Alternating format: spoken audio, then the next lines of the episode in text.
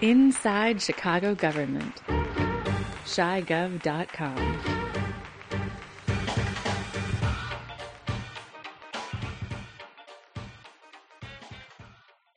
Welcome to another in a series of interviews with Ben Joravsky. I'm Dave Glowacz. Ben writes on government and politics for the Chicago Reader, and he's here with me today. Welcome to the broadcast. Thank you, sir. Thank you, Senator, I should say.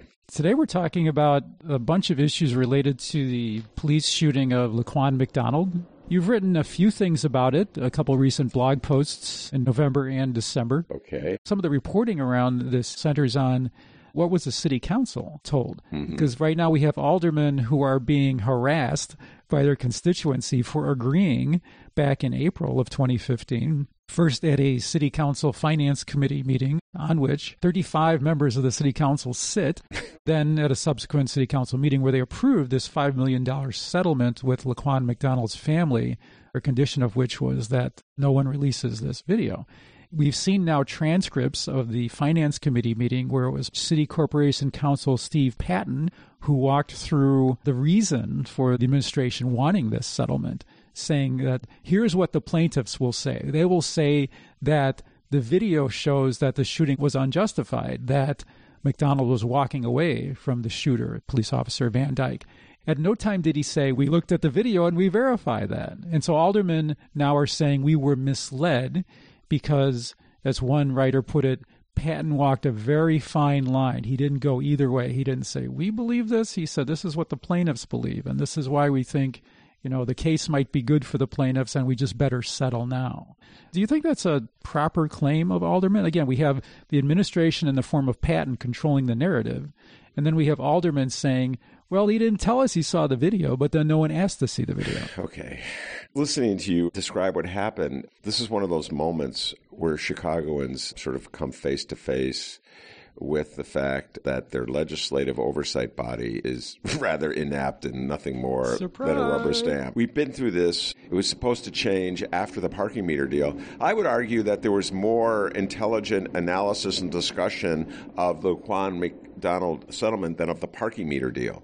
It's exhaustive, that's for sure. No, I'm talking about on the day that they approved. Uh, Oh, at the finance committee. yeah, finance meeting. committee, and I'm definitely there was more discussion about it than the TIF deal in the South Loop, in which they agreed to spend 55 million dollars on a hotel that nobody wants or a basketball arena. So you're talking about the five or six aldermen who questioned right. Patton at the finance committee. More questioned than questioned uh, those other two examples. Questions Maybe on the order of why didn't they use a taser? This is a tricky question here because at stake, really fundamentally, more than anything else, at stake, what the aldermen were voting on was whether to approve a $5 million settlement.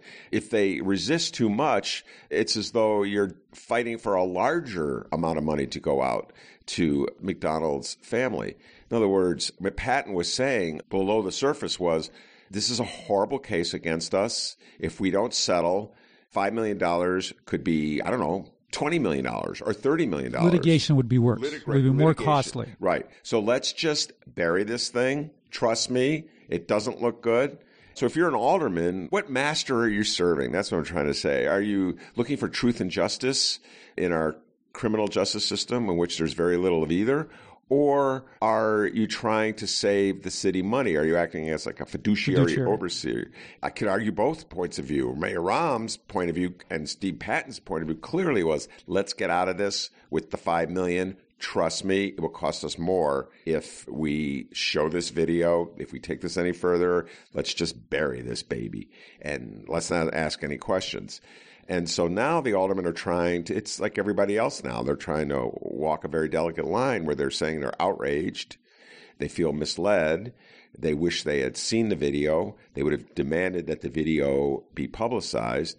But would that have changed their vote? But don't you think, Ben, that had one or more aldermen seen the video, they would have been outraged because witnessing what happened is different from Patton describing that the plaintiff will say such and such. Well, they didn't want to see it.